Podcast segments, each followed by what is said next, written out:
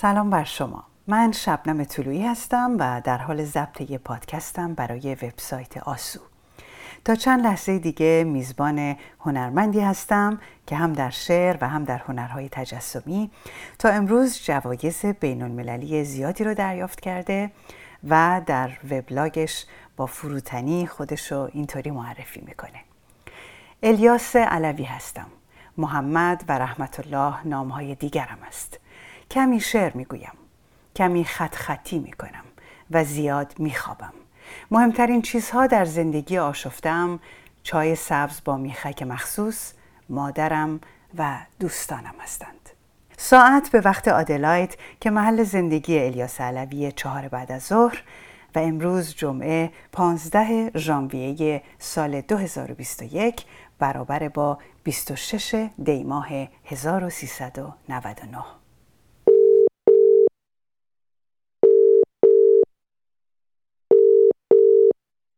الیاس سپیکینگ الیاس جان سلام سلام شبنم جان خوب هستین Where is the homeland? The homeland, a wooden table at which we drank tea and breathed a sigh of relief just before the immigration police caught us. Where is the homeland? An old boat adrift on the wild tresses of the Aegean Sea. Pray that the sea calms down, the winds calm down, the clouds calm down. The old captain was saying just before we danced among the waves. من یک نگاهی کردم طبق معمول گفتگوهایی که دارم در مورد اطلاعات شناسنامه ای و دیدم که شما متولد نوامبر 1982 هستین یعنی میشه 1361 خودمون درسته؟ درسته درست و ماهش میشه آذر؟ میشه آذر کاملا درست الیاس علوی دو نام دیگه هم داره محمد و رحمت الله بله کاملا درسته. من یادم هست که می‌گفتن برای یک هفته اسم تو رو گذاشته بودیم محمد تا اینکه ببینیم چه اسمی رو انتخاب بکنیم برای تو. و یه رسم زیبایی که اونجا داره اینه که همه توی این اسم انتخاب کردن شرکت می‌کنن و هر کسی یک اسمی رو انتخاب می‌کنه و می‌نویسه روی کاغذ و بعد اونجا یه, یه پسر دختر کوچولو میاد و بر انتخاب می‌کنه و اون میشه اسم اسم رسمی تو در حقیقت. و اونجا اسم من اسمی که انتخاب شده بود رحمت الله بود. ولی کنار این اسما یه اسامی نیکنیم هم دارین شما که الیاس یکی از اون اسمایی بود که دختر مامای ماین دختر دایی من دقیقت اینجوری منو صدا می‌کرد. بعد بعدها من اینو بیشتر دوست داشتم و تبدیل شد به اسم رسمی. البته وقتی که که در ایران بودم این اتفاق افتاد. یعنی شما وقتی که در شش سالگی مهاجرت می‌کنیم به ایران اون رحمت اللهی که داره مهاجرت می‌کنه. درسته درسته. یه جورایی احساس می‌کنم یه آدم دیگه هستش که رحمت الله بوده و اون سفر رو داشته. هرچند که خب خیلی هم احساس نزدیکی می‌کنم به اون نام و, و آره خیلی جالب بود. منم سالها بود که اصلا به این قضیه فکر نکرده بودم. شما در شش سالگی مهاجرت می‌کنین به ایران شروع می‌کنین به زندگی در مشهد بعدش در سال 1384 که باید قاعدتا بشه 2005 میرید به افغانستان. دو سال بعد یعنی 2007 1386 خودمون میرید به آدلاید استرالیا جایی که الان هستید. بله بله کاملا درسته. دقیق ولی این سه خط رو ما خیلی آسون میگیم. این سه خط پشتش سالیان ساله. من می‌خوام برم به سراغ اون لحظه صفر تا شش سالگی از زندگی رحمت الله در افغانستان. اتفاقا یکی از خوشحالیام این هستش که من در سنی از, از اون روستا و زادگاهم و اون سرزمین جدا شدم که هنوز خاطراتی رو در ذهنم دقیقا ثبت کردم. این سالها من بهش فکر می‌کردم وقتی که در ایران بودم. یک خونه تقریبا بزرگی که در دامنه یک کوه قرار داره. روبروش یک جویباری هست و درختان بسیار زیادی به خصوص درختهای زردالو مثلا یکی از اون خاطرهای خیلی زیبا که همیشه به ذهنم میاد این است که یه درخت خیلی تنومندی رو من و دوستم سعی می‌کنیم که این این درخت رو بغل بکنیم. همزمان گاهی وقتا دستمون به همدیگه می‌رسه گاهی وقتا هم نمی‌رسه و این برای ما خیلی یه خاطره محو زیبا بود که البته متاسفانه بعدها من به اون روستا سفر کردم و فهمیدم که اون دوسته که دوست عزیز الان دیگه نیست و دقیقت کشته شده توی جنگ های داخلی و آره اون خاطرات رو دارم. به خصوص درخت و اون نقطه صفر خب خیلی مهم هست. در اون روستا یک رسم زیبا وجود داره که وقتی یک کودک متولد میشه به خاطر این اتفاق نیک براش یه درخت می‌کنن و من هم یه درختی دارم هنوز اونجا همینطور که تمام اعضای خانواده ما دارن. و حتی اونایی که خب پراکنده شدن کسانی که در بیرون از خاورمیانه حتی به دنیا آمدن اما هنوز اون توی اون روستای درختی دارن به نامشون هست. بعدها که من برگشتم یکی از دلایلی که می‌خواستم اون به اون روستا برگردم پیدا کردن همون درخت بود. شما از اون روستا که صحبت می‌کنید روستای برغس هست درسته؟ درسته. روستایی که در قلب کوهستان ها قرار داره. یعنی پشت یک کوه رو میگذرونی بعد احساس می‌کنی شاید کوه بعدی باشه. همینطوری صدها کوه پشت کوه بالاخره می‌رسی به این روستای بسیار کوچیک و, و بسیار زیبا البته و انگار که پشت کوه قاف هست واقعا. در همون در ولایت استان دایگوندی واقع میشه. خوندم که در جای گفتید پدرتون معلم بودن. درسته. ایشون خب زندگی خیلی سختی داشته چون که در 6 سالگی هم مادرش از دست بده و هم پدرش و وقتی که فکر کنم خیلی جوون بوده 18 ساله بوده ازدواج می‌کنه و بعدش یه سفری میره به عراق و بعدش هم میره به ایران و اونجا بر حسب اون رویه‌ای که اون سالها بوده خب ایشون میره بیشتر تحصیلات مذهبی می‌کنه و وقتی که برمیگرده شروع می‌کنه یه مدرسه رو درست می‌کنه. یه, یه مدرسه ای که توش به خصوص پسرها بیشتر می اومدن و می‌تونستن که از روستاهای اطراف بیان و شبها اونجا بخوابن. یه, یه فضای جدایی که همه اهالی روستا با همدیگه این, این, این مدرسه رو ساخته بودن.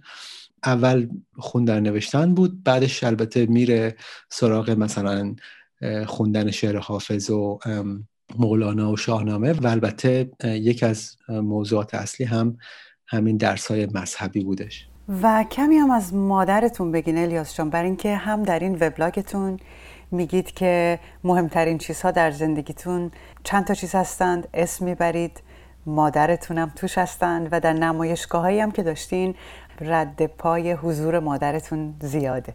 آره مادر من اسم, اسم بسیار زیبایی دارن. اسمشون از گوهرشاد. حالا در افغانستان ما میگیم گوهرشاد. من یه جورایی احساس می‌کنم که همه این چیزها رو از به خصوص از مادرم گرفتم. مثلا مادر من یک زنی بود که یعنی برای هر موضوعی یک, یک راه دومی, دومی رو هم فکر می‌کرد. چون مثلا می‌گفت آها ممکنه این اتفاق نیفته پس من باید به گزینه بعدی هم باید فکر بکنم. مثلا ایشون همیشه میبافت و بعضی شاگردان ما یا کلاه ما یا دستکش ما رو با دست خودش میبافت و سعی می‌کرد هیچ چیزی رو دور نندازه. اگر که امکان استفاده ازش بود دوباره به یک, شکل دیگه در بیاره. و این خب خیلی برای من جالب بود.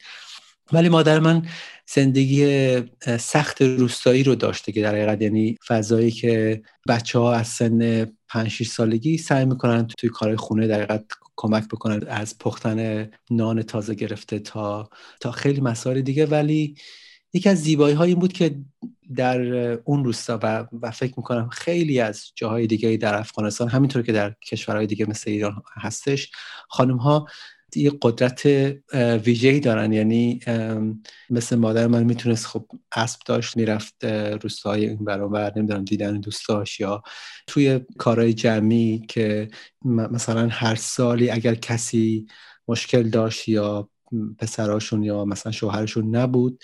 همه روستایی ها می‌رفتن مثلا زمینش رو شخ می‌زدن یا زمینش رو درو می‌کردن.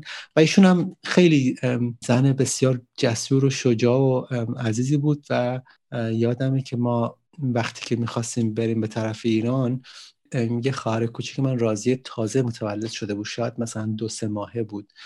باز هم با همه اون شرایط یعنی بودن ایشون بود که ما تونستیم دقیقا به, به سلامت برسیم به ایران اگه اشتباه نکنم در توضیحم که به من دادید حدود ده ماه طول کشید تا از افغانستان رسیدید به ایران چرا از افغانستان باید می اومدید بیرون؟ اون روستایی که من توصیف کردم چقدر زیبا و دلنشین بود یعنی زیر اون وضعیت یک وضعیت تلخی بود که چون که در پایتخت قدرت محکمی وجود نداشت هر منطقه و هر ولایتی در حقیقت یک وضعیت خودمختاری بود و در دایکندی هم جنگ داخلی بود. مشکل این بود که هر کسی به طور مثال یک کسی که معلم باشه یا به حال یک عنوان که مردم احترام بیشتری بهش دارن هر گروهی که میومد خب می‌گفتن تو باید طرف ما باشی. ولی مثلا پدر من می‌دونست که ممکنه چند ماه بعد گروه بعدی بیاد این روستا رو بگیره. و همیشه سعی می‌کرد که دور باشه و وضعیت به گونه رسید که حتی یکی از کسایی که خودش می‌گفت که معمور شده که شبانه وارد خونه بشه و ایشون رو بکشه در حقیقت. خودش گفته بود که من می‌خوام که شما برین چون که من یکی از کسایی هستم که به حال معمور شدم ولی نمی‌تونم این کار بکنم یا یا یک بار دیگه خب قصد شده بود یعنی اون تیر بهش نخورده بود. حتی من یادم هست که توی یکی از اون روزا یک بعد از ظهری یک مثلا شاید 20 نفر مسلح اومدن داخل خونه و من با یک جوجه کوچولوی تو دستم بازی می‌کردم. بعد این یکی از اونا از من پرسید گفت که پدرت کجاست؟ من خب من خیلی نمی‌دونستم. و یادم هست که مادرم از از داخل آشپزخونه بلند داد می‌زد به برادرم که آها بیا این غذا رو ببر برای پدرت که توی فلان زمین کار می‌کنه. بعد من رفتم داخل آشپزخونه و دیدم اتفاقا پدرم یه گوشه نشسته یه شکلی از خانه رو داره با این با این چوب کبریت داره درست می‌کنه.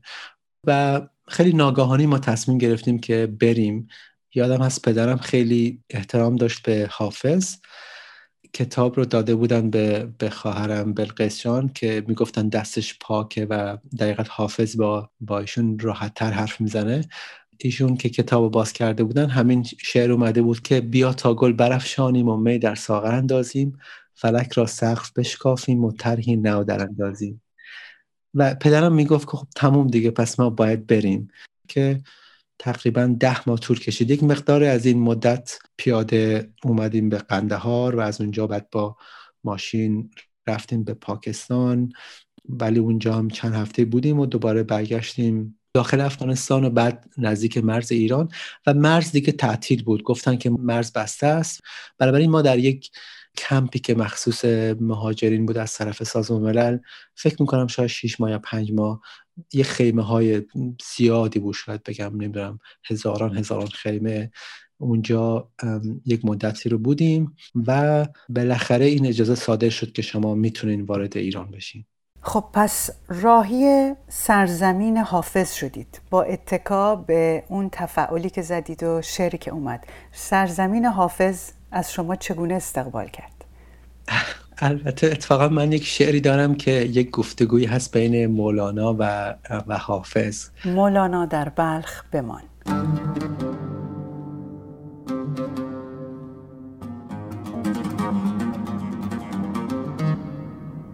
مولانا در بلخ بمان هوای شیراز مکن. بنجیرهای زخمی سایه های لاغر ناجوها حمله های انتحاری تاریکی و گرسنگی قناعت کن. هوای شیراز مکن. زمان فرق می کند حافظ از هفت خط گذشته است و سعدی گلستانی دارد. پربارتر از باغ بالا بزرگتر از بارگاه سلطان محمود زیباتر از دشت شادیان. و تنها پاکان می توانند وارد شوند. اما تو سل داری تاونی و آوارگی از انگشتانت می چکد تو را به تل سیاه می برند تا موهایت سفید شود و خرچنگ ها گردنت را ببوسند. انسان تارزوست بر ما چه گذشته است که چنین شدیم؟ چه شادمانه سینه هم را می داریم چه با افتخار یکدیگر را سنگسار می کنیم آیا چنگیزی باید از سمرقند تا قندهار از بلخ تا شیراز را بتازد وانگاه همه به یک درد بگریم؟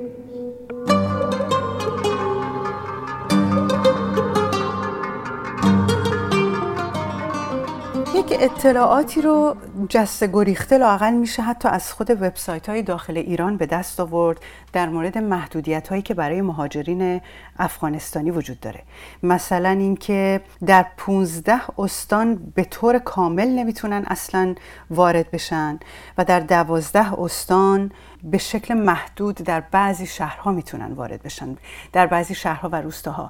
یا عدم امکان مالکیت حتی به یه موتورسیکلت برای مهاجرین افغانستانی که حتی در شرایط قانونی مهاجر هستند خود شما آیا همچین چیزهایی رو تجربه کردین؟ چون از اون طرفم کسانی که مسئول هستن میان و خیلی چیزها رو نف می‌کنن و میگن نخیر اینجوری نیست.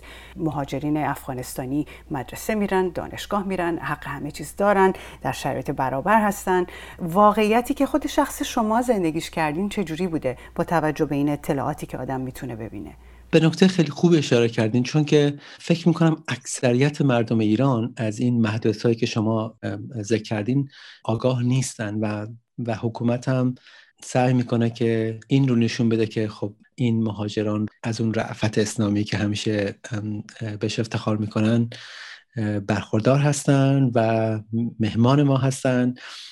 و دقیقت این نگاه وجود داره از طرف مردم ایران که حتی اینا شاید از ما بیشتر خدمت پشون می‌رسه.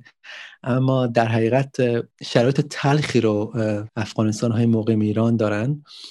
به شخص تجربه زیادی داشتن مثل اینکه خب ما قانونی حساب می شدیم و مدارکی رو به ما داده بودن. اما هر سال باید بریم و اون مدارک رو تمدید بکنیم. و اون سال یک بار که گاهی وقتا ممکنه یک هفته طول بکشه اون ایستادن در صف و رفتن به یک جایی که مشهور است به مرکز نمی‌دونم سرشماری افاقنه که عنوان خیلی نابجایی داره که دقیقا شما رو به عنوان یک گروه خیلی عجیب و غریب افاقنه حساب می‌کنن و هزینه بالایی هم که داره. یعنی برای هر سال باید هزینه زیادی داده بشه عوارض شهرداری برای هر عضو خانواده باید داده بشه. و یه عده خیلی کمی که می‌تونن اجازه کار داشته باشن اونها هم باید هزینه اضافه بدن که بتونن مجوز کار کردن رو داشته باشن. مهاجرین در حقیقت نمی‌تونن هیچ پیش بینی داشته باشن که ماه بعد آیا این کارت یا این مدرک اعتبار خواهد داشت آیا سال بعد فرزندشون می‌تونن برن مدرسه. یک مهاجری که مدرک اقامتی معتبر داشته باشه اجازه داره که در در کنکور شرکت بکنه اما رشته های خاصی رو استان های خاصی رو دانشگاه خاصی رو و اگر که قبول شد باید هزینه اضافه بده هزینه ای که به عنوان اینکه شما ایرانی نیستین و معمولا اون هزینه ها هم به دلار یا یورو حساب می‌کنن و در این چند سال آخر به خصوص خب خیلی سخت شده بود. خیلی ها متاسفانه باعث شد که ادامه تحصیل ندن. یادم هست که عده زیادی از مهاجرین که بعد از ما آمده بودن اونها مدرک بهشون تعلق نگرفت و بچه های اونها بی سواد موندن و حتی سعی کرده بودن که راه های حتی میگم غیر قانونی رو پیدا بکنن مثل مثل خواهر من که همسایه ما نمی‌تونست بره مدرسه اما خواهر من کارت اقامتیش رو به اون می‌داد هر اول سال تا بره یه مدرسه خیلی دوری و اونجا ثبت نام بکنه. حتی با اینکه رهبر ایران گفت که بچههایی که مدرک اقامتی هم ندارن می‌تونن برن مدرسه. باز هم یا هزینه بسیار گذافی رو طلب می‌کنن اگر شما رو به مدرسه دولتی قبول بکنن. یا اینکه اگر شما مدرکتون از یه شهری باشه به طور مثال مشهد و به دلیل شما برین به تهران اونجا کار بکنین زندگی بکنین دیگه عملا بچه های شما بی سواد میمونن چون که میگن آها کارتتون مال اینجا نیست پس ما بر طبق این بخشنامه اجازه نداریم شما رو ثبت نام بکنیم. این محدودیت ها متاسفانه بیشمار هستش. یعنی یکی از اونها که خیلی به نظر من متاسفانه مظلوم واقع شده کسانی هستش که مادر ایرانی دارن. یعنی فرزندانی که از مادر ایرانی به دنیا آمدن و پدر افغانستانی سالها بدترین شکنجه روحی رو شدن. میگن که پارسال فکر می‌کنم مجلس ایران تصویب کرد که این بچه ها حق دارن که شهروند ایران بشن. خیلی اتفاق خوبی هست. اما در این سی سال یا چل سال باز هم ده هزار نفر دیگه هستن که این وضعیت بی سرنوشت رو در حقیقت داشتن. و یه جورایی مادران ایرانی رو در خواسته بودن که تنبیه بکنن یه تنبیه روحی که شما به یک نوع خیانت کردین به این, به این وطن که رفتین با یک مرد افغانستانی ازدواج کردین اما در کنارش اگر یک مرد ایرانی با یک خانم افغانستانی ازدواج کنه شرایط کمی بهتر هستش دلایلی که برای این رفتار بنیان قدرت وجود داره چی هست؟ مثلا اجازه نمیدن که افغانستانی ها برن گیلان یا مازندران. یا مسئله خون دادن که شما در یکی از نمایشگاهاتون هم در موردش کار کردید و حالا راجبش صحبت می‌کنیم. من خودم یک آدم مهاجرم 15 سال در فرانسه زندگی کردم. طبیعتا وقتی وارد فرانسه شدم یک آدمی بودم که برای اونها از جهان سوم اومدم. و از خاور میانه پر بحران اومدم از کشوری اومدم که قواعدش قانونش با قانون اساسی فرانسه در تضاده. ولی من رو مثل خیلی از مهاجرین دیگه مثل خیلی از پناهنده های دیگه پذیرفتن و من نمی‌تونم فکر کنم که مثلا اونجا آیا کسی می‌گفت تو حق نداری بری به سواحل نورماندی؟ تو حق نداری حتی در اتحادیه اروپا مثلا عبور و مرور بکنی؟ چطور ما یک افغانستانی رو می‌تونیم مانعش بشیم؟ ما یه قانون رو دارم میگم نه مردم ایران که نتونه بره لب دریای خزر. من به دلیل این گفتگو با شما این اطلاعات رو پیدا کردم. می‌دونم خیلی ها مثل من هستن که از اینا خبر ندارن. واقعیتش توجیه خیلی روشنی رو حکومت ایران بیان نمی‌کنه. اما حسی رو که من دارم این هستش که خب یه نگاه برتربینی وجود داره نسبت به بعضی از ملیت ها که خب ریشه داره بعضیاش به مسائل تاریخی و سیاسی. خیلی من سعی می‌کنم از واژه نجات پرستی استفاده نکنم اما بعضی از مستاق هایی که وجود داره به حال ربط داره به مسئله نجات پرستی هم. کودکی که میره در مدرسه اولین آشناییش با افغانستان و کلا افغان ها همون چند خطی است که در کتاب تاریخ نوشتن در مورد محمود افغان و اشرف افغان که خیلی اتفاقات دردناک میفته یا اینکه نادر شاه دقیقت میگن افغان ها رو بیرون می‌کنه بعدش. اما کنار اون وقتی که یاد میشه به طور مثال از مولانا یا اینکه زرتشت یا مثلا ابو علی سینا یا رابعه بلخی یا خیلی های دیگه اینو سعی می‌کنن که هیچ ربطی رو که ربط داشته باشه به افغانستان یا یا افغان ها اصلا این رابطه رو نشون ندن. بنابراین کسی که حتی ادبیات خونده در دانشگاه تهران از من می‌پرسه که ها چطور تو خوب فارسی حرف می‌زنی؟ چقدر خوب یاد گرفتی؟ کجا یاد گرفتی؟ یعنی به یک نوع این آشنایی رو ما خیلی کم داریم از هم دیگه که سیستم و حکومت تلاشش هم همین بوده که این آشنایی خیلی جهت دار باشه. ما وقتی نگاه بکنیم به تجربه خاوری ها در ایران کسانی که خب اکثرا در خراسان زندگی می‌کنن و از لحاظ ظاهری خب شباهت زیاد دارن به مردم هزاره در افغانستان با چشم بادامی هنوز هم به طور واقعی پذیرفته نشدن. هنوز هم کسانی قلمداد میشن که از جای دیگری اومدن. یعنی اون دیگری خیلی پررنگ هستش در ایران به معنای کلیش. یا ابراز می‌کنن که آها آره میگه ما شما یکی هستیم و افغانستان جزء ما بوده ولی ما شما رو هنوز دوست داریم. یعنی اون اون حس برتربینی رو متاسفانه از جوک هایی که وجود داره تا کنایه های افراد بسیار تحصیل کرده و حتی هنرمند و نویسنده و شاعر ما می‌بینیم. از اون خاطرات تلخ شیرین که یادم میاد الان این هست که پسر خواهر من خیلی تیپیکال هزاره بود. چشم بادامی بسیار بسیار زیبا و پسر بسیار شوخ و و یادم یه روزی دعوا کرده بود و این به پسرای همسایه مثلا بهشون می‌گفت که آها چشم تنگ نمی‌دونم چشماتون رو با تیغ باز کنم و اینها. و من بهش می‌گفتم تو چرا این حرفا رو می‌زنی؟ می‌گفت که اونم به من این فوشا رو میدن خب منم بهشون این فوشا رو میدم. یعنی یه کودک رو حتی انقدر این ویژگی ظاهریش رو به صورت منفی در آوردن باعث شده بود که این احساس بکنه که آها این می‌تونم به عنوان یه فوش ازش استفاده بکنم. شما تمام مدت اشاره می‌کنید افغانستانی طبیعتا من هم آموختم که بگم افغانستانی. ولی واقعا دلم می‌خواد اینجا یک یادآوری بکنیم که چرا افغانی نمیگید و چرا کلمه افغانی کلمه توهینآمیز و آزاردهنده است؟ چون که افغانی در حقیقت واحد پول افغانستان حساب میشه و در افغانستان اگر در بازار چیزی رو آدم بخره مثلا میگه آها چند افغانی میشه؟ میگه 50 افغانی میشه. و برای خیلی ها مثل من یک بار بار یادآوری تحقیر رو داره. چون به عنوان ناسزا شنیدیم این کلمه رو در مدرسه از, زبان مدیر تا بچه ها تا در کوچه تا مثلا پلیسی که در اردوگاه ما رو برده و کلمه افغان هم مساوی است با قومیت پشتون ها و یا قومیت افغان ها و اتفاقات تاریخی که افتاده خیلی ها راحت نیستن که افغان هم خطاب بشن و دوست دارن که خب افغانستانی به عنوان که نام این کشور شده افغانستان در این 150 سال بنابراین اینجوری احساس راحتی می‌کنن. در خانواده ما فقط یک برادر متولد ایران هستش و ایشون یکی از اون اتفاقاتی که تلخی که براش افتاد این بود که در کلاس دوم راهنمایی با همکلاسیش فکر کنم جر بحثی می‌کنن و دعوایی می‌کنن و مدیر یا نازم میاد اونجا و ایشون رو البته فکر می‌کنم یه سیری می‌زنه و و یه ناسزای نامناسب میگه. این دقیقت بهش میگه افغانی کثیف.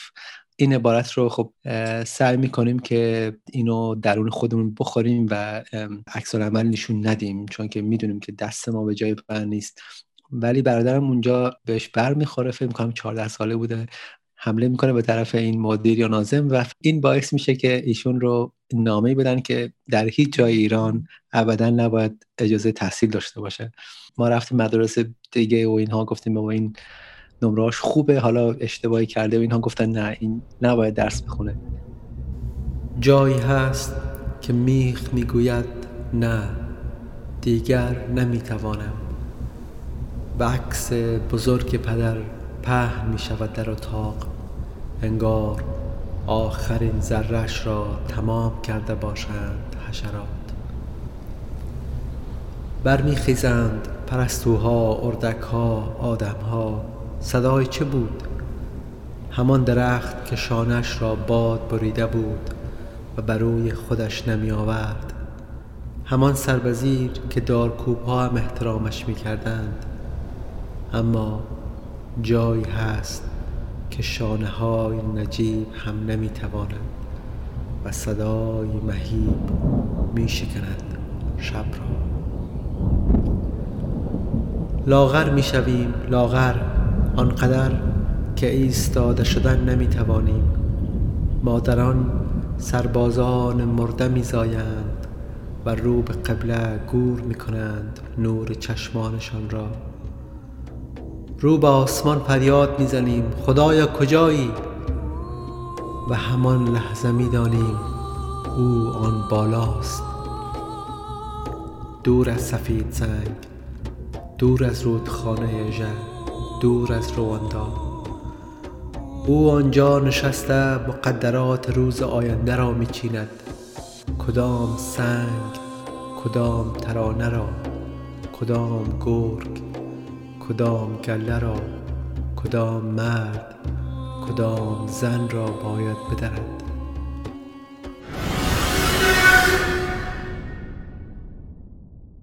اردوگاه یک کلمه آشناس برای ما به این خاطر که اردوگاه زیادی وجود داره در, در ایران که مردم ایران اکثرا نمی‌دونن اصلا چنین جاهایی وجود داره.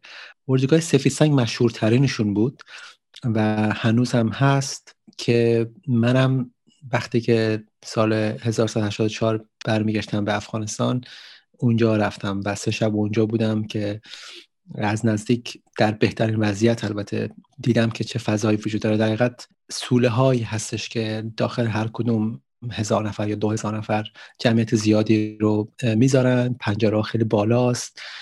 یک کابینی قرار داره که اونجا هم از اون بالا اون افسراش همه رو می‌تونن ببینن. شبها هم نور, نور هستش.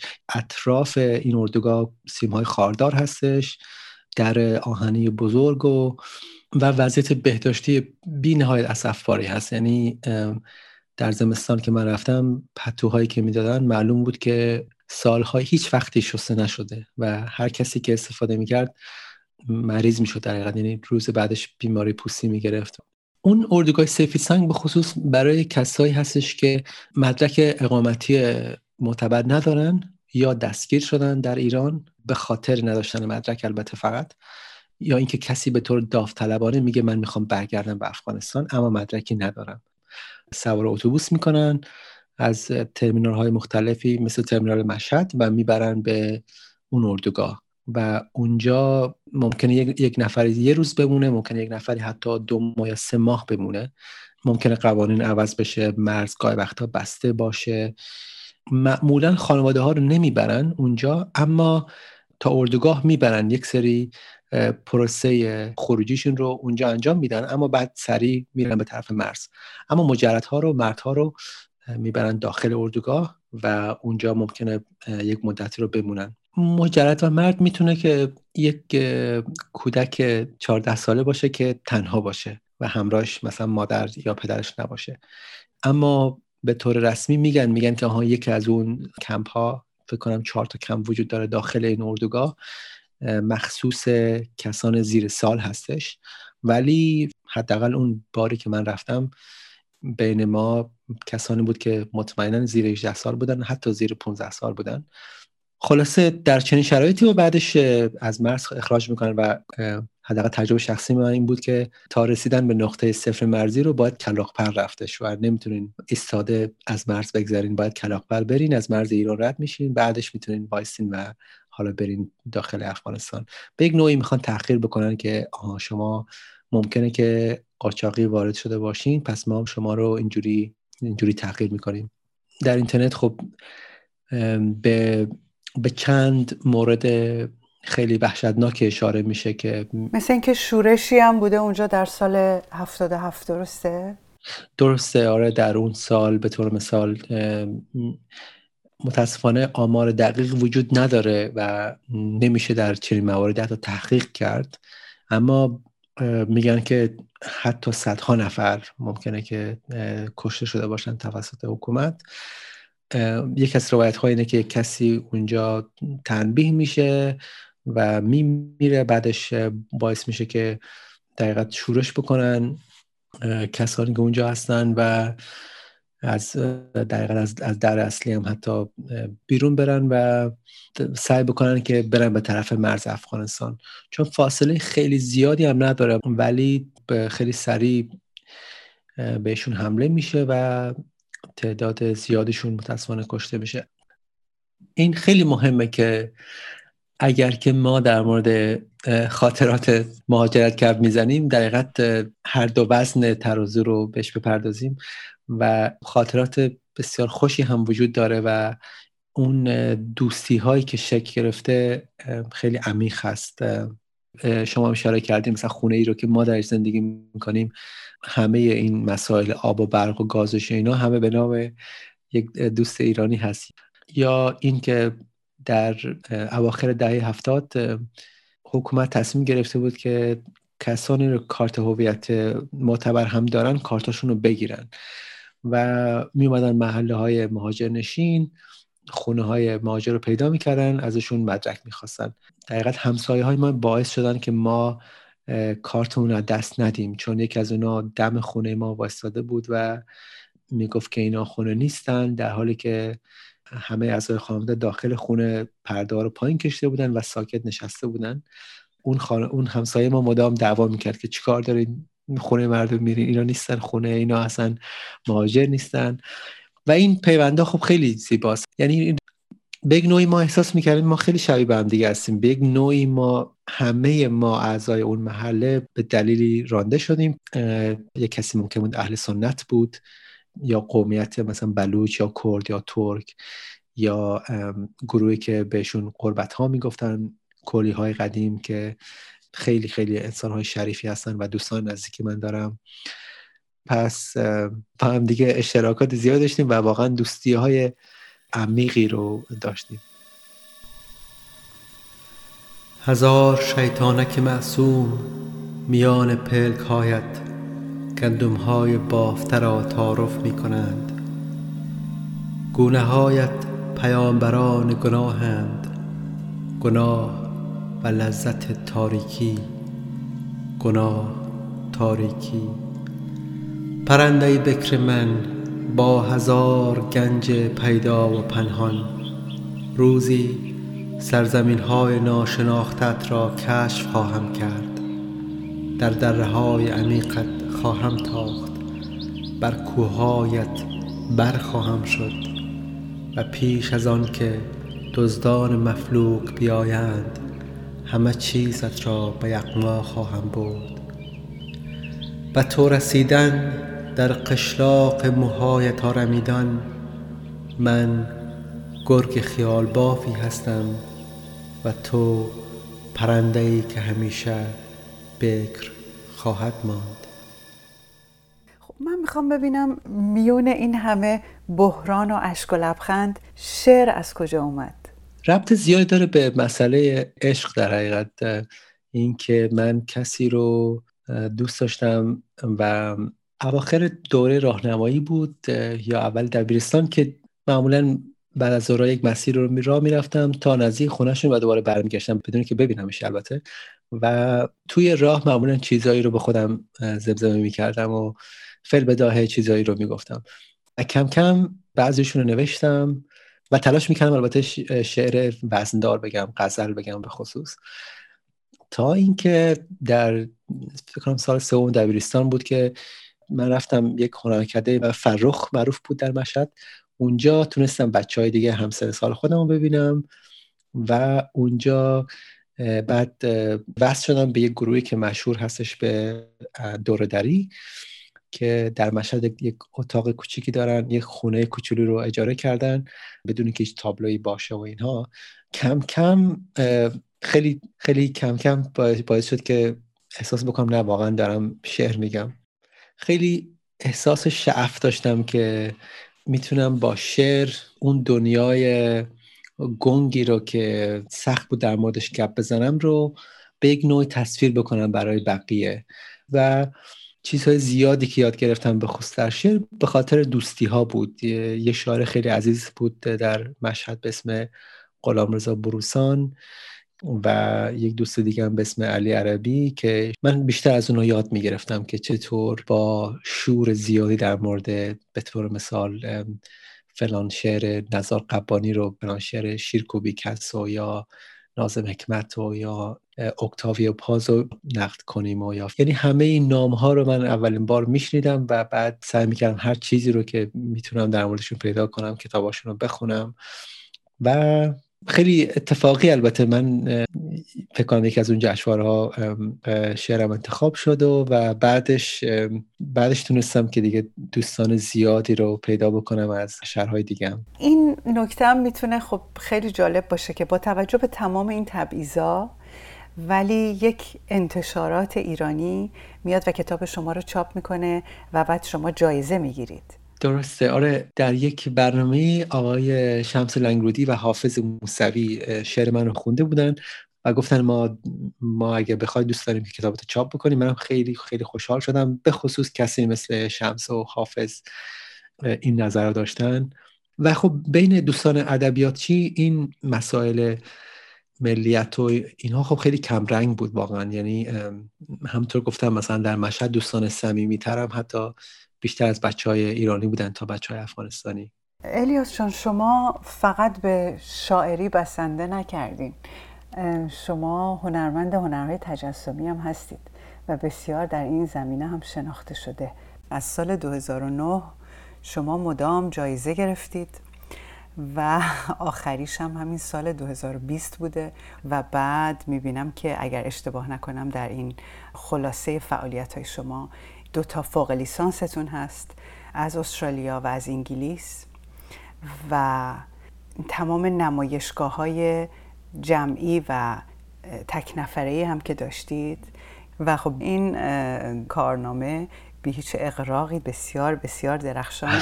آشنایتون با هنرهای تجسمی از کجا داره میاد؟ در اون در اون وضعیت مهاجرت خیلی اتفاقات زیبا و شگفتی هم میفته. یعنی آدم ها با هر چیزی که دارن سعی می‌کنن که ابتکاری به خرج بدن. حالا در مورد هنرم همینطور بود. من می‌دیدم که در دل این محله های تنگ و تاریک و با شرایط سخت هم کلاس های نقاشی درست می‌شد. کلاس زبان انگلیسی به خصوص خیلی زیاد بود. و اونجا من با بعد از این بچه ها آشنا شدم که طراحی کار می‌کردن و از طریق اینها با یه دوست ایرانی دیگه آشنا شدم که خیلی دوست دارم ازش یادم بکنم. اسمشون هست حسین واحد.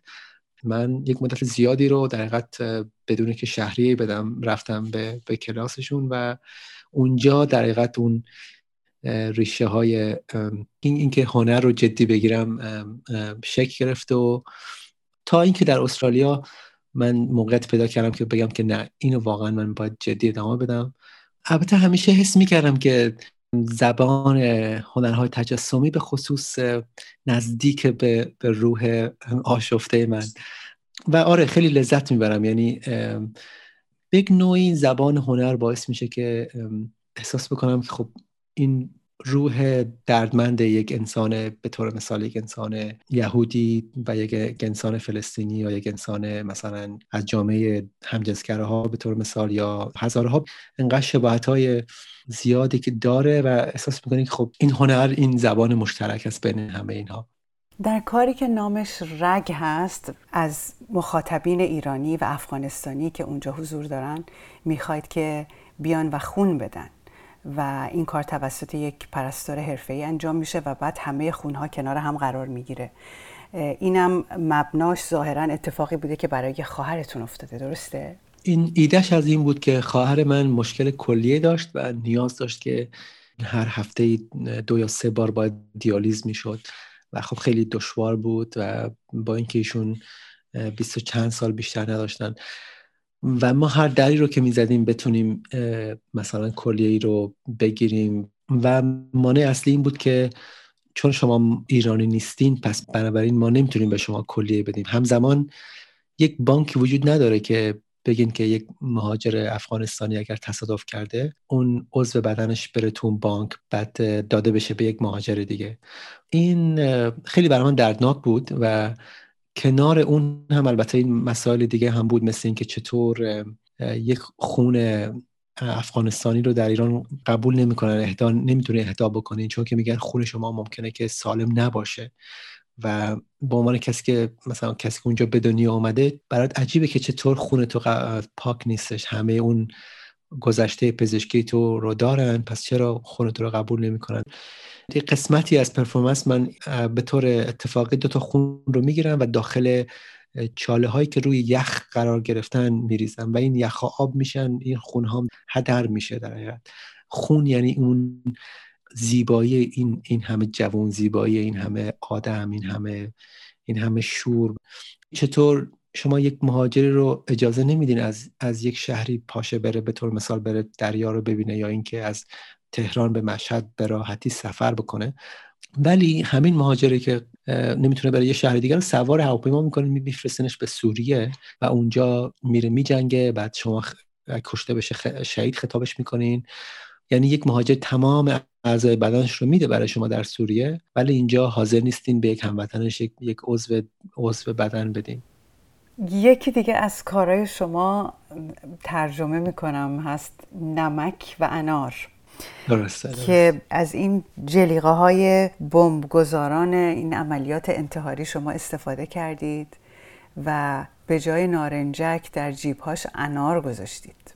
اون سالی که من رفتم به افغانستان برگشتم از مسیر هرات رو به کابل باید از قندهار میگذاشتیم و من رفتم به قندهار رو یک شب و قندهار بودیم و صبح به طرف کابل که بریم همه هر جایی که می‌دیدیم داخل خیابون بسات پنگ کرده بودن و اونجا انار میفروختن و انار قندهار در افغانستان خیلی مشهور هستش.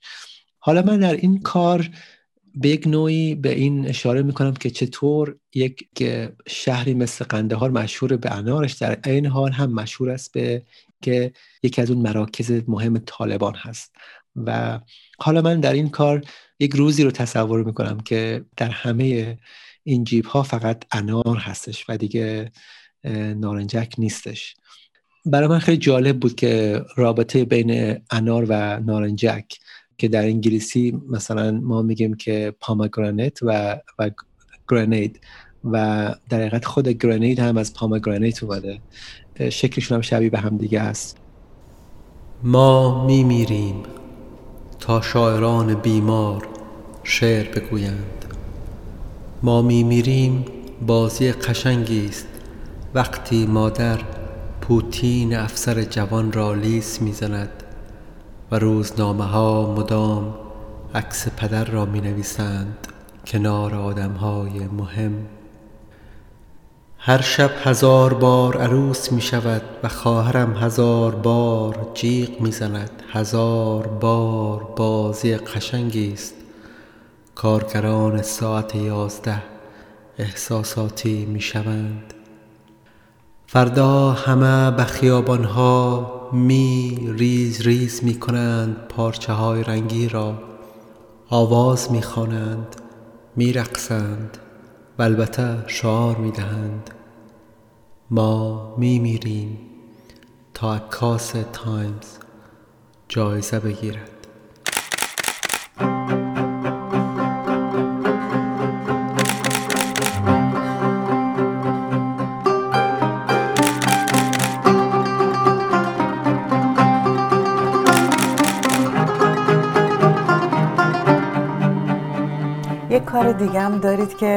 بازسازی دیواریه که یکی از اشعار شما روش نوشته شده در ایران و من داشتم وقتی این کار رو می‌دیدم مجسم می‌کردم که شما یه روزی از خواب بیدار میشید و بعد توی اینترنت می‌بینید که یه عکسی رو گذاشتن و توی این عکس یه دیواری هست در ایران و می‌بینید که بدون اینکه اسمتون روی اون دیوار باشه این شعر شما نوشته شده که از چاه که آب می‌کشی چای که دم می‌کنی مزه خون نمی‌دهد. و بعد میایید به حال بر مبنای این مالکیتی که از دست شما رفته به قول خودتون و می‌بینید که دیگه این شعر اومده رفته بر دیوار و بعدم میان و پاکش می‌کنن شما این رو بازسازی می‌کنید با نئون و آکریلیک روی دیوار و این تبدیل میشه به یک اثر هنری. خیلی خیلی نزدیک بود به همون چیزی که شما تصور کردین. آره اینم دوستی فرستاده بود و گفت ها شعر تو رو در یک در یک جای در رشت روی دیوار نوشتن که جاهای دیگه هم خیلی پخش شد. فکر می‌کنم یکی از جنوب فرستاد یکی از تهران و اینها. و اینکه این خیلی برای من عزیز بود که می‌بینی که این این شعر با مردم مردمی که تو ممکنه ممکنه نرن برن کتابخونه کتابت رو بخرن اما به حال اینجا رابطه برقرار کردن و اینجوری احساس کردن که حرف دلشونه و, و بنویسن روی دیوار خیلی زیباست. منم نیون رو خیلی دوست دارم چون که این نیون ساختنش با, با نفس آدمیزاد یک محله اصلیش اینه که باید آدم دم بده تا بتونه دقیقا این شیشه رو شکل بده و داخلش گاز هستش و با این دقیقا زنده میمونه و اگر اون گاز بره دیگه این این نیون دیگه روشن نمیشه. یه جورایی احساس می‌کنم که یک آدمیزاد هست مثل مثل مثل من و اینکه چطور شکننده است واقعا. یعنی به یک لحظه ای می‌تونه نابود بشه و و البته خب و این کارام همشون شاید ربط دارن به همین مسئله انتحاری ها و اینکه چطور متاسفانه در یک لحظه ای ممکنه همه چیز تموم بشه و چون من خودم شاید یک صحنه متاسفانه وحشتناک حمله انتحاری بودم می‌دونم که ممکنه در یک لحظه چقدر مرگ نزدیک باشه به تو؟ من دلم می‌خواد راجع به بقیه کارهای شما همینجور ازتون سوال کنم و صحبت کنین ولی فکر کنم لذت کشف بقیهش رو بذارم به عهده مخاطبین این پادکست. فقط آخرین سوالم در واقع میشه راجع به یکی از کارهای شما در سال 2018 که اتفاقا با نئون کار شده.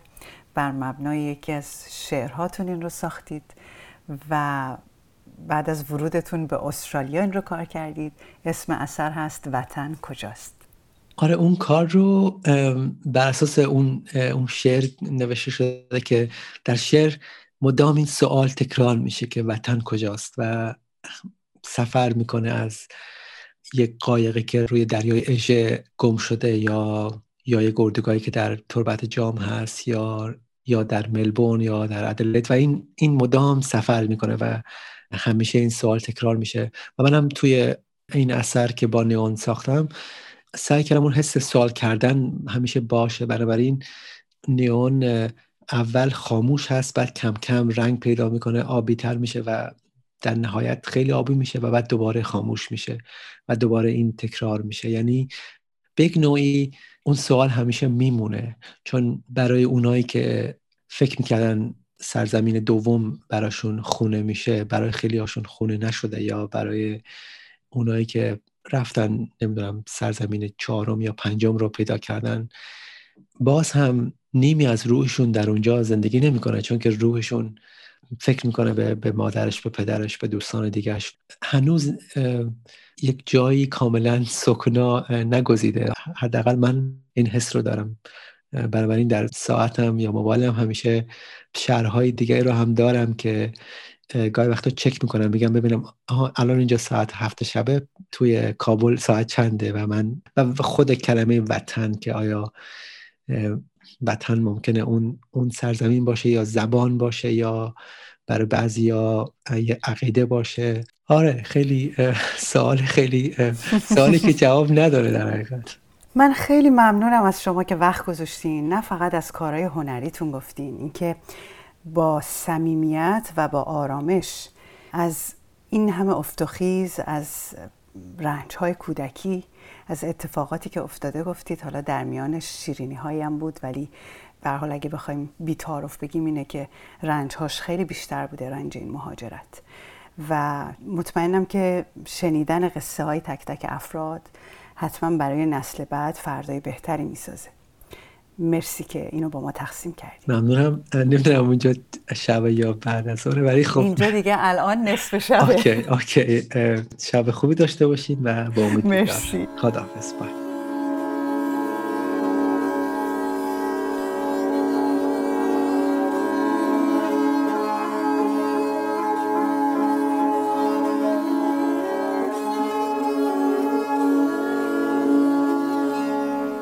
ممنونم از همه شما که شنونده گفتگوی الیاس علوی با من شبنم طلوعی بودید برای وبسایت آسو.